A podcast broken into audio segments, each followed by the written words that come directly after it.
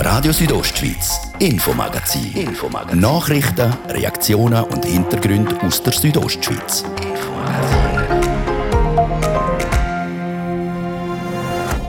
In der Surselva verscheucht ein Bauer einen Wolf mit einem Schuss aus seinem Gewehr. Dass so etwas einmal passiert, davon mussten wir ausgehen, sagen auch drei Bündner Politiker. Heute hat am Big Air Festival der Föhn der Schanze um die Ohren gepfiffen. Das Training musste abgesagt werden. Das Programm morgen und übermorgen kann aber über die Schanze geflogen werden. Mit auf dieser spektakulären Schanze auch Giulia Danov von der Linzer Haidt und der Davoser De Kim Gubser. Und im zweiten Teil, ab um 5:30, die Themen, die nationale Impfwoche vom Bund. Die Umsetzung müssen die Kantone machen. Auf Graubünden ist der Impffunken aus Bern aber noch nicht übrig gesprungen. Und dann sind wir bei zwei Herren, die das Heu nicht mehr auf der gleichen Bühne haben. Die Rede ist von Casimir Platzer, am obersten Schweizer Beizer, und am Franz Epp Galori, am obersten Bündner Beizer. Wir fragen, was ist passiert, Herr Galori? Das sind Themen im Infomagazin auf RSO vom Donnerstag, 21. Oktober. Im Studio ist der Martin Böhler. Guten Abend.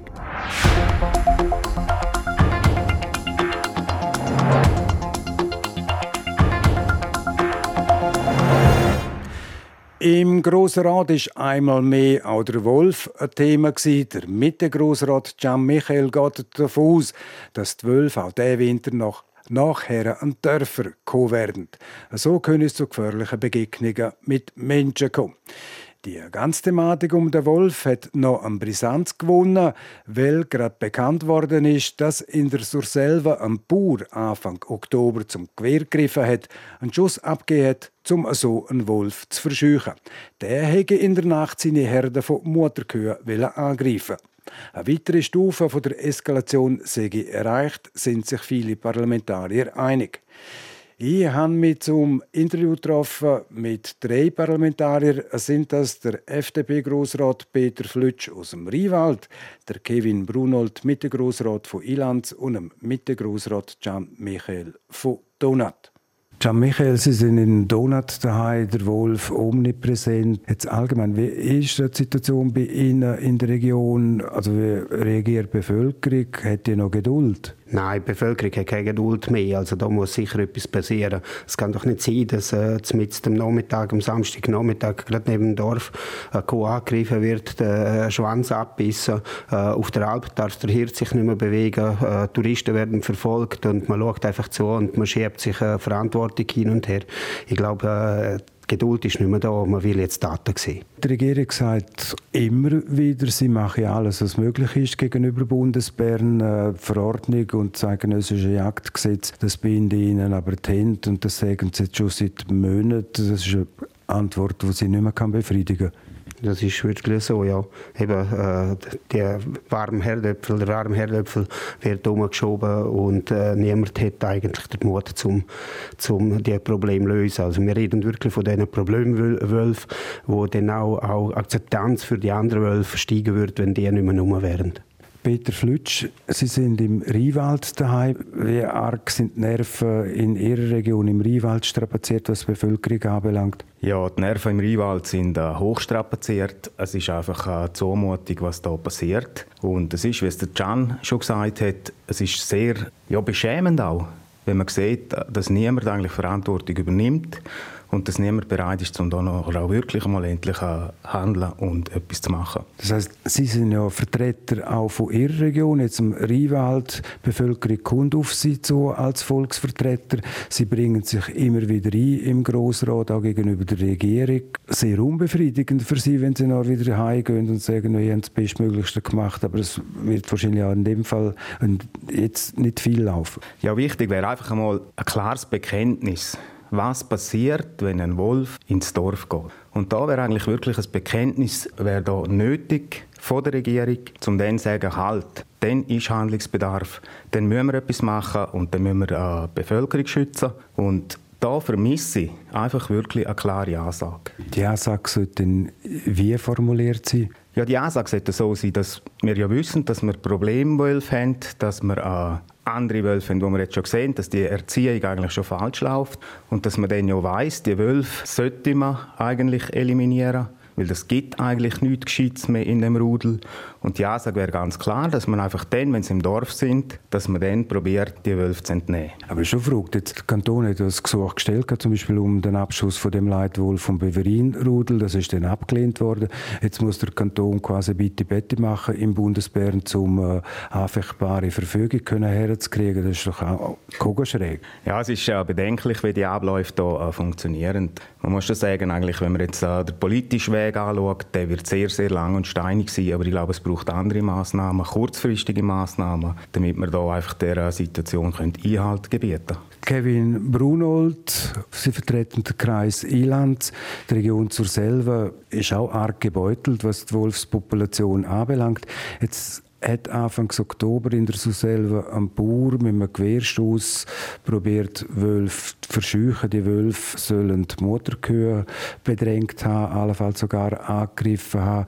Wie schildern Sie den Vorfall? Sie kommen noch aus dieser Region. Das hier ist jetzt wirklich noch der Vorfall mit einem Warnschuss, der abgegeben worden ist von einem Bauer, der eigentlich, wie ich es auch den Bericht entnommen, seine Mutterkühe nicht hat können verteidigen mit Blutrufen, sondern als einzige Massnahme noch hat können einen Warnschuss abgeben in den Boden, um den Wolf zu verscheuchen, damit er die Mutterkühe nicht angreift. Das ist eigentlich eine wahnsinnige Eskalationsstufe, die wir hier haben. Seit Jahren haben wir jetzt mit dieser müssen wir leben mit dieser Problematik? Schöfe, zig Schöfe, hunderte Schöfe sind gerissen worden und. Kühe angegriffen worden.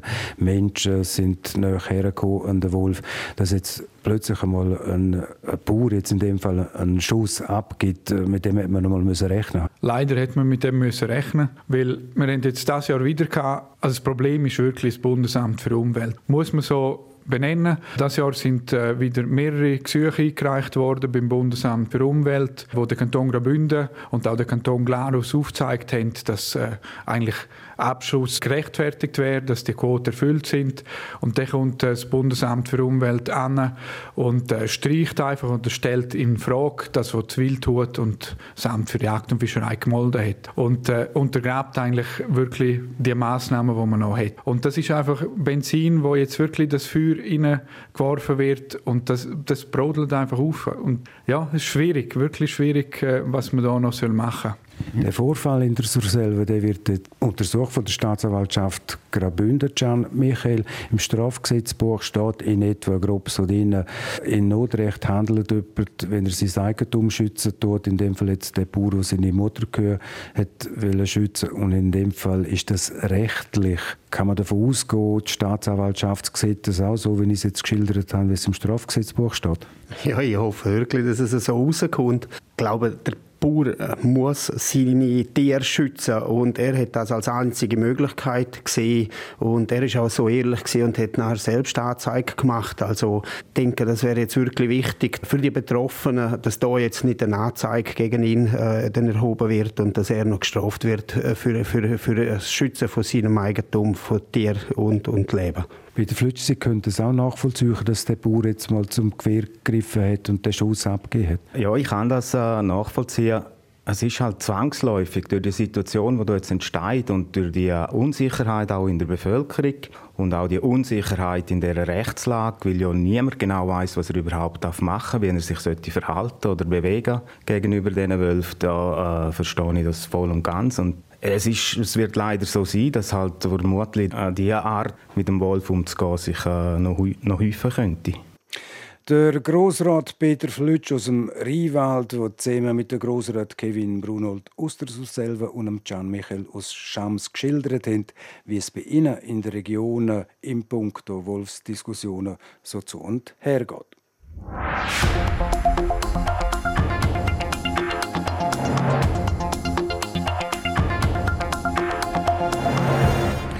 So, morgen geht's endlich los. Der Sport- und Musikanlass Big Air Chur. Die Athletinnen und Athleten sind gestern für den Wettkampf schon fleissig am Trainieren gewesen.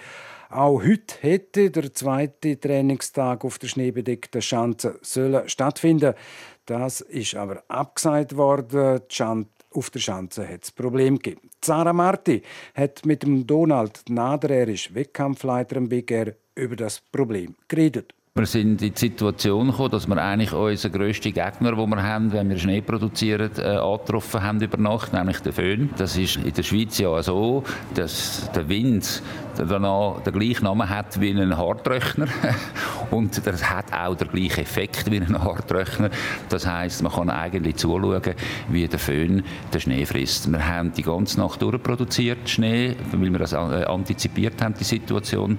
Haben am Morgen um 4 Uhr wieder total gut ausgesehen. Sie wären total parat gewesen. Und dann von morgen um 4 Uhr bis am Morgen um 7 Uhr, Viertel ab 7 Uhr, hat der Föhn uns eigentlich wieder einen halben Meter Schnee gefressen. Und darum haben wir gefunden, können wir das Training nicht stattfinden lassen. Was bedeutet das jetzt für die Sportler, die heute eigentlich trainieren wollen?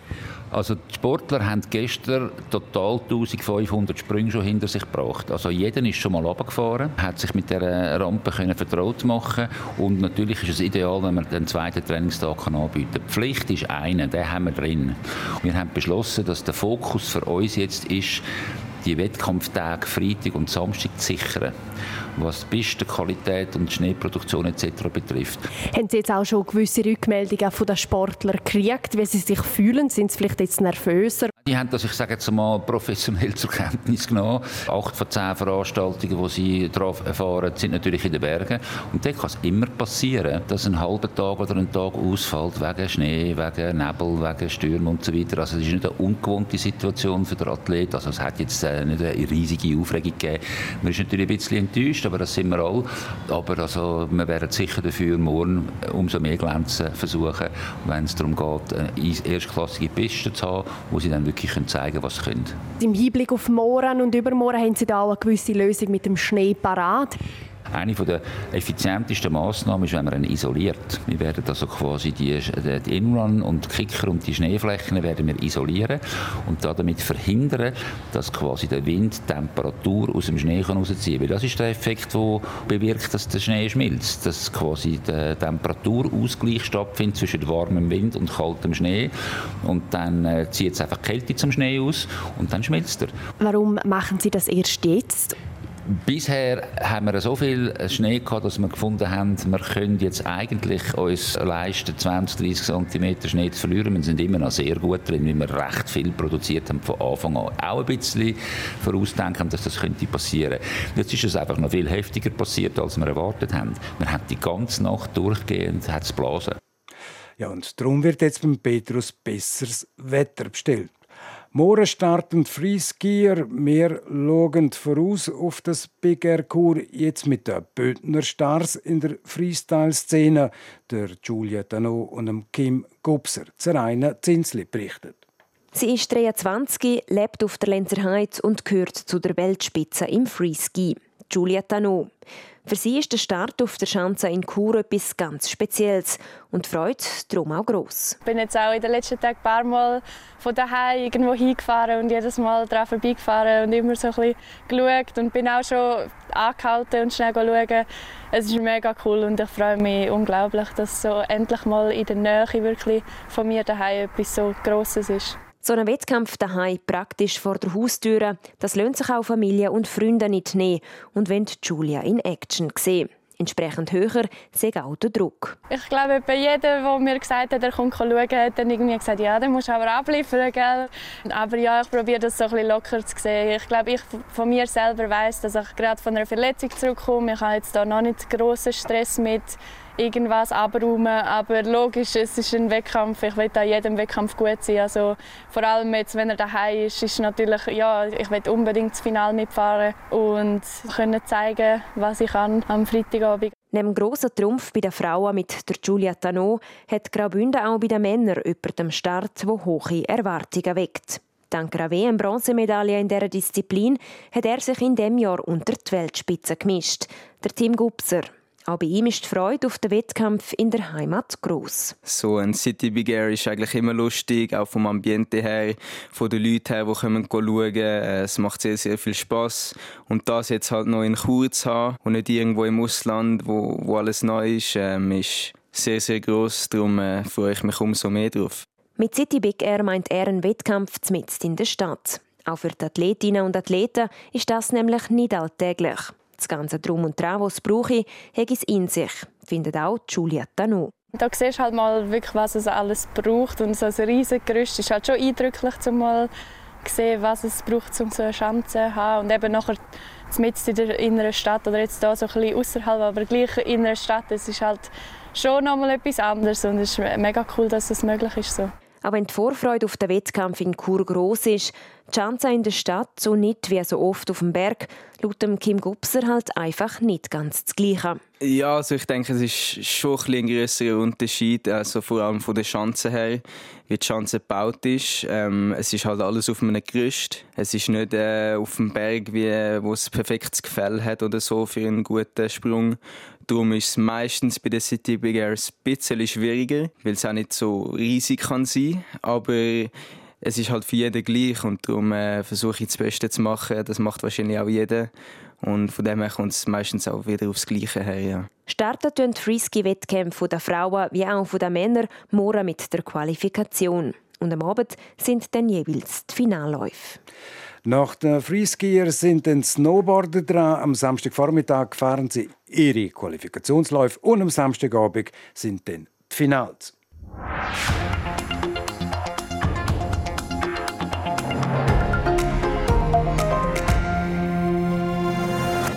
Das Infomagazin auf RSO im zweiten Teil. Die nationale Impfwoche vom Bund. Begeisterung in Graubünden ist mehr als nur überschaubar.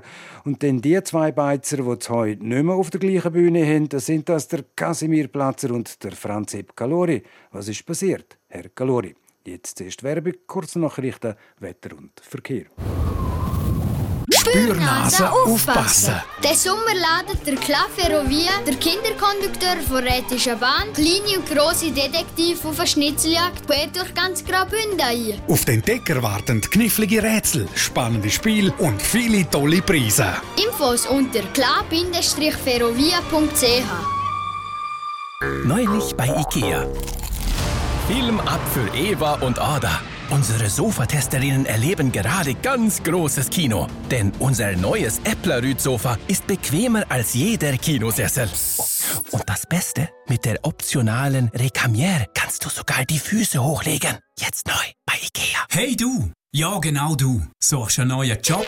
Viele spannende Jobangebote aus der Region warten auf deine Bewerbung. Geh schauen auf südostschweizjobs.ch. Donnerstagabend, 21. Oktober, ihr hört Radio Südostschweiz. Und an dieser Stelle werden wir jetzt kompakt informiert von Adrian Krettli. In Bezug auf die Impfung müssen in der Schweiz weitere Fortschritte erzielt werden. Dabei sind sich Bund und Kantone einig. Je höher die Impfquote sei, desto kleiner sei das Risiko einer künftigen Überlastung der Spitäler, sagte Gesundheitsminister Alain Berset heute vor den Medien in Bern. Dazu solle unter anderem die Impfwoche im November beitragen. Hackern ist es gelungen, eine Liste mit Namen von bis zu 130.000 Schweizer Unternehmen zu entwenden. Dabei handelt es sich laut dem Staatssekretariat für Wirtschaft SECO um Firmen, die letztes Jahr über die Online-Plattform EasyGov des Bundes einen Covid-19-Kredit beantragt hatten. Weitere Daten der Unternehmen, wie beispielsweise die Höhe des Kreditantrags oder Bankverbindungen, seien Stand jetzt nicht geklaut worden, so das SECO.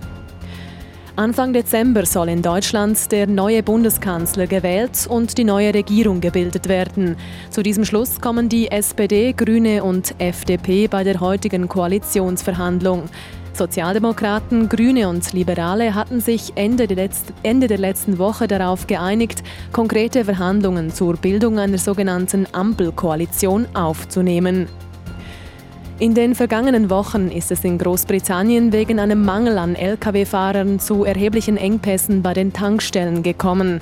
Nun soll sich die Versorgung mit Kraftstoffen nach Angaben der Regierung weit wieder auf einem normalen Niveau bewegen. Demnach sind die Vorräte an Tankstellen im Vereinigten Königreich im Durchschnitt wieder auf 45%, so hoch wie zuletzt im Mai. Wetter. Präsentiert von ihrem Wanderski- und Winterschuh-Spezialist Bläse Sport und Mode an der Voa Principala in Lenzer Heide. Es sollte heute Abend überall trocken bleiben bei uns in der Südostschweiz. Da und dort scheint jetzt auch noch die Sonne. Morgen Donnerstag gibt es im Norden einen Mix aus Sonne und Wolken. Im Süden wird es recht freundlich. Dazu erwarten wir Tageshöchsttemperaturen von 11 Grad im Churer Rheintal. Ebenfalls 11 Grad gibt es in Disentis. Ein bisschen frischer ist es morgen in Arosa. Dort gibt es maximal 6 Grad. Verkehr, präsentiert von Garage Bardellini in Katzis. Dein Honda-Partner mit einem kompetenten Team und bester Qualität bei Reparaturen von allen Marken. Garage-Bardellini.ch. Hauptstrasse Reichenau-Ilanz. Dort haben wir zwischen Flims und Laax aktuell Stau oder stockenden Verkehr. Das wegen einer Baustelle. Ihr braucht dort bis zu 10 Minuten länger. Und Stau oder stockend auch in der Stadt Chur. Und zwar im Bereich Postplatz Welsdörfli, auf der Kasernenstrasse stadteinwärts und im Bereich Autobahnausfahrt Chur Süd und im Bereich Sommeraustrasse. Dort verlieren wir im Moment rund 10 Minuten. Sonst sieht es gut aus im Moment. Weitere Meldungen haben wir keine. Wir wünschen euch eine gute und sichere Fahrt weiterhin. Ich gebe zurück in die Redaktion zum Martin de Platzes. Radio Südostschweiz, Infomagazin. Nachrichten, Reaktionen und Hintergründe aus der Südostschweiz.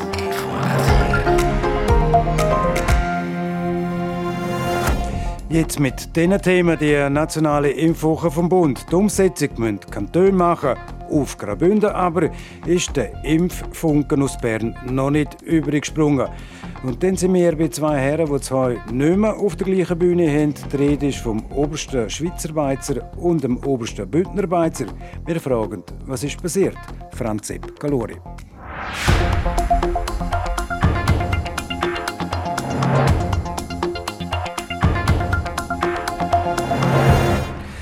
Pandemiemässig befinden wir uns am Übergang zu der dritten Phase vom Bund auf dem Weg aus der Corona-Krise, der Normalisierungsphase. Eine grosse Baustelle auf dem Weg aus dieser Krise bleibt aber, es lassen sich immer noch zu wenig Menschen impfen. Darum will der Bund zwischen dem 8. und dem 14. November eine regelrechte Impfoffensive lancieren. Der Gian-Andrea Acola über Sinn oder Unsinn von einem gewaltigen Geldbetrag. Kosten soll sie ganze 100 Millionen Franken. Ob das viele Geld denn auch etwas nützt, das habe ich von der Bündner Kantonsärztin Marina Jamnitzki wissen. Ja, das ist eben genau die Frage, wie erreiche ich nicht erreichbare Personen? Und da kann ich einfach nur sagen, da läuft jetzt heftigstes Brainstorming, wie wir genau diese Leute erreichen. Die Planungsphase läuft. Ins Detail haben die Bündner Behörden heute bei der Medienkonferenz zu Chur betreffend der Impfwoche noch nicht gehen. Aber was den Nutzen Ja oder Nein betrifft, kann man sagen, ein schallendes Ja, das tönt anders. Trotz der Zweifel am Nutzen ist laut Martin Böhler, am Chef vom kantonalen Führungsstab, aber auch Tatsache, dass nur Umsitzen und Däumchen drehen sicher auch falsch wäre. Grundsätzlich sind sich alle einig, wir wetten aus dieser Krise aus. Und sind sich auch die meisten einig, dass der nachhaltige Weg über die Impfung geht. Und darum hören wir insgesamt sicher Zustimmung, dass man jetzt da noch mal zupackt. Der Bund will in dieser Impfwoche im November schweizweit 300'000 Impfungen erreichen. Zupacken ja, nur ausführen müssen die Kantone letztlich. Und die sind, was das Ziel angeht, deutlich vorsichtiger. Ich setze mir jetzt kein Ziel, weil wenn ich mir kein Ziel setze in einer Zahl, dann kann ich es auch nicht verpassen. In Graubünden sind 2 von 3 Personen schon mindestens einmal geimpft. Man liegt so ein bisschen über dem nationalen Schnitt. Ein Fortschritt durch die Impfwoche wird mit Blick auf den Winter aber auch da sicher gut tun, besonders weil die Bündner Wirtschaft vom brausenden Wintertourismus ohne Einschränkungen profitieren würde. Grundsätzlich, je mehr, dass wir jetzt nachhaltig Sicherheit erbringen, wenn sich die Leute bereit erklären, zum noch impfen zu lassen, desto besser kommen wir durch den Winter. Unrecht hat der Martin Böhler damit sicher nicht. Aber eben, die Pläne für die Impfwoche die sind noch in der Brainstorming-Phase. Das Ziel gibt das Gesundheitsamt kein konkretes raus. Für Diskussionen sorgen die 100 Millionen Franken, die der Bund bereitstellt für die Impfwoche allemal. Und das nicht nur bei Herr und Frau Steuerzahler, wie der Martin Böhler sagt. Wir sind der Meinung, über Sinnvermittlung, über Dialog zum Ziel zu kommen, hilft mehr als einfach stetig den Druck zu erhöhen. Aber sowohl im Dialog mit den Partnern wie bei uns intern führt das Ganze natürlich zu Diskussionen und da gibt es am Schluss immer eine Güterabwägung zu machen. Und die Abwägung betrifft nicht einmal nur die Umsetzung oder Sinn und Unsinn der Impfwoche, sondern einmal ganz grundsätzlich die Art und Weise vom Vorgehen, dass der Bund von sich aus jetzt wieder das Ruder übernimmt. Die Kantonsärztinnen und Ärzte haben sich stellenweise ein bisschen vor den Kopf gestossen gefühlt, so die Marina Jamnitzki. Ich glaube, das darf ich schon offen sagen. Es hat auch ein bisschen gewirkt. So ein bisschen, ihr habt bisher nichts gemacht, jetzt kommen wir den Bund und jetzt läuft es gut. Und so ist es nicht. Es haben sich alle Kantone wirklich die Impfoffensive jetzt zum Anlass genommen, um bei sich noch mal zu schauen, wo kann ich noch etwas mehr erreichen, wo sind die Schwachpunkte. Und in dem Sinn ist das eine gute Sache, dass es einfach noch mal so ein bisschen einen Schub gegeben hat. Vom Alleingang vom Bund will sie nicht reden, so die Marina Jamnitzki weiter. Einige Kantone, darunter auch Graubünden, haben ihre Inputs einbringen beim Konzept vom Bund zu der Impfwoche. Wie sensibel das denn den anderen kommuniziert worden ist, das kann man jetzt aber allemal in Frage stellen. Item. Was am Schluss zählen wird, ist der Nutzen der Impfwoche Mitte November, wo nochmal eine rechte Stange Geld wird kosten. Und die Auswertung, wie viel sie genützt hat, das ist letztlich Stoff für einen anderen Tag. Der Gian-Andrea Acola hat berichtet.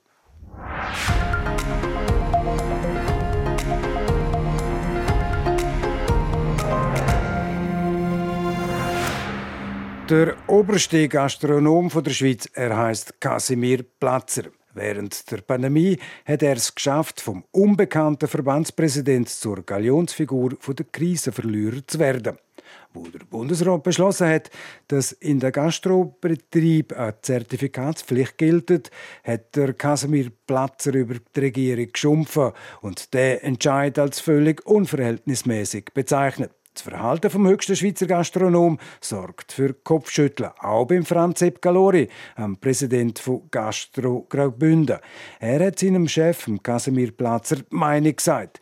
Mit dem Franz Epp Galori redet jetzt der Fabio Teus. Ihr Chef, der Casimir Platzer, der Präsident von Gastro Schweiz. Sie haben sich auch ein bisschen kritisch geäussert, auch seiner Person gegenüber. Wieso haben Sie das gemacht? Weil wir im Kanton Graubünden einen anderen Weg fahren. Wir probieren aus der Pandemie rauszukommen. Und der Gastro Schweiz-Präsident hat sich schon mit dem, dass er nicht geimpft ist, halt als Aushängeschild der Gastronomie nicht ins rechte Licht oder nicht ins gute Licht gerücken lassen. Also Sie sind mit Ihrem Chef eigentlich jetzt in die Haare geraten, kann man das so sagen?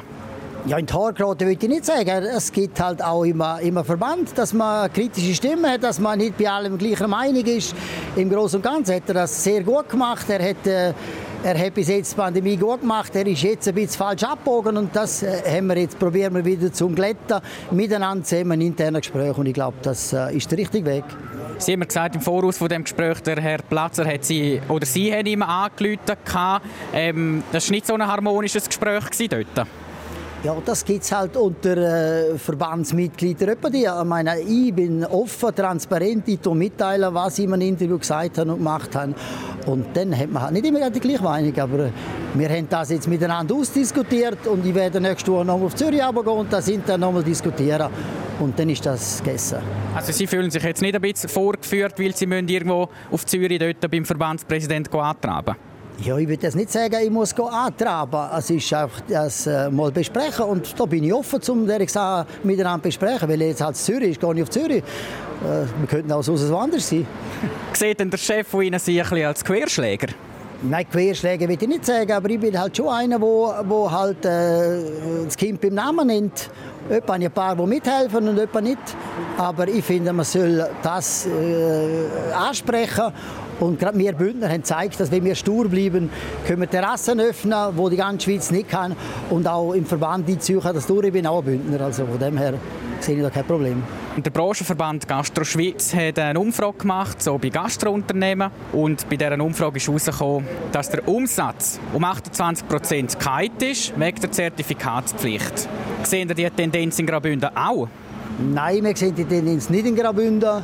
Wir hatten einen super Sommer gehabt und auch jetzt im Herbst. Und zusammen mit den Betriebstestungen, die wir jetzt auch als Zertifikat umwandeln, haben wir auch alle Bauarbeiter und Arbeiter aus der Industrie, die wieder in die Reste können. Wir haben am Anfang ein bisschen Rückgang gehabt, die erste Woche, bis alle gewusst haben. Und sonst bewegen wir uns allerhöchstens im Schnitt in Graubünden vielleicht bei -5, -10%. Bei dieser Umfrage ist aber interessant, dass man als Begründung nimmt, dass gerade die Restaurants oder Betriebe, die eben in den ländlichen Regionen sind, dass die am meisten darunter leiden. Jetzt Graubünden hat auch sehr viele ländliche Regionen, ist auch noch Berggebiet. Frage ich mich schon, wie kommt denn die Zahl zustande, die 28% minus? Ja, das ist eigentlich ganz klar. Das sind die Innerschweizer Kantone, Uri, Appenzell, ein Teil von Schweiz. Die haben Impfraten von 45-50%. Also die haben ganz viele, die nicht dürfen in das Restaurant dürfen, und die machen keine Betriebstestungen und dürfen das nicht zertifizieren lassen. Ich glaube, wir sind da wieder Vorreiter im Kanton Graubünden. Wir rechnen, dass der Winter stattfinden kann ohne Zertifikat. Also das heisst, im Frühling spätestens müssen wir durch die Exit-Strategie draussen sein, dann muss das Leben wieder normal funktionieren. Nein, nicht erst im Frühling, schon im Winter. Dann muss man die Massnahmen aufheben. Sagt ein zuversichtlicher Gastro-Graubünden-Präsident Franz Epp Galori im Gespräch mit dem Fabio Teus. Radio Südostschweiz, Sport. Sportmeldungen heute Abend mit der Adrian Krettli. Und da starten wir beim Eishockey, respektive beim Team, das eben gerade kein Eishockey mehr hat können spielen. Und zwar der EV Zug. Die Schuld daran ist das Coronavirus. Wir erinnern uns, der Match gegen den HCD am Dienstag musste darum abgesagt werden. Jetzt ist aber klar, nach weiteren Corona-Tests bleiben dem Schweizer Meister noch genug Spieler zur Verfügung, um am Freitag gegen den SC Bern anzutreten. Der Verein vermutet, dass die Ansteckungen beim Champions-League-Spiel letzte Woche in München passiert sind. Im Team von Red Bull München hat es nämlich schon vorher positive Fälle gegeben. Zum Fußball. Da gibt es gute News für die Schweizer Nazi. Sie steigt im FIFA-Ranking nämlich von Platz 15 auf das 14. auf. Im Vergleich zum September macht das Team vom Nationaltrainer Murat Yakin also einen Rang gut und überholt Uruguay. An der Spitze liegt immer noch Belgien, vor Brasilien und dem Weltmeister Frankreich. Und dann hat FIFA heute auch noch weiter bekannt gegeben, dass die Vorrundengruppe für die WM 2022 in Katar am 1. April ausgelost werden. Bis jetzt qualifiziert haben sich neben Gastgeber Katar erst Deutschland und Dänemark. Die WM findet dann vom 21. November bis 18. Dezember 2022 statt. Sport. Das war es, das Infomagazin auf RSO vom Donnerstag, am 21. Oktober. Das nächste Infomagazin gibt es wieder morgen am Freitag ab 4:15 Uhr. Am Mikrofon seid für heute auf Wiederhören der Martin Platzer. Einen guten Abend, Docken. Radio Südostschweiz, Infomagazin. Nachrichten, Reaktionen und Hintergründe aus der Südostschweiz.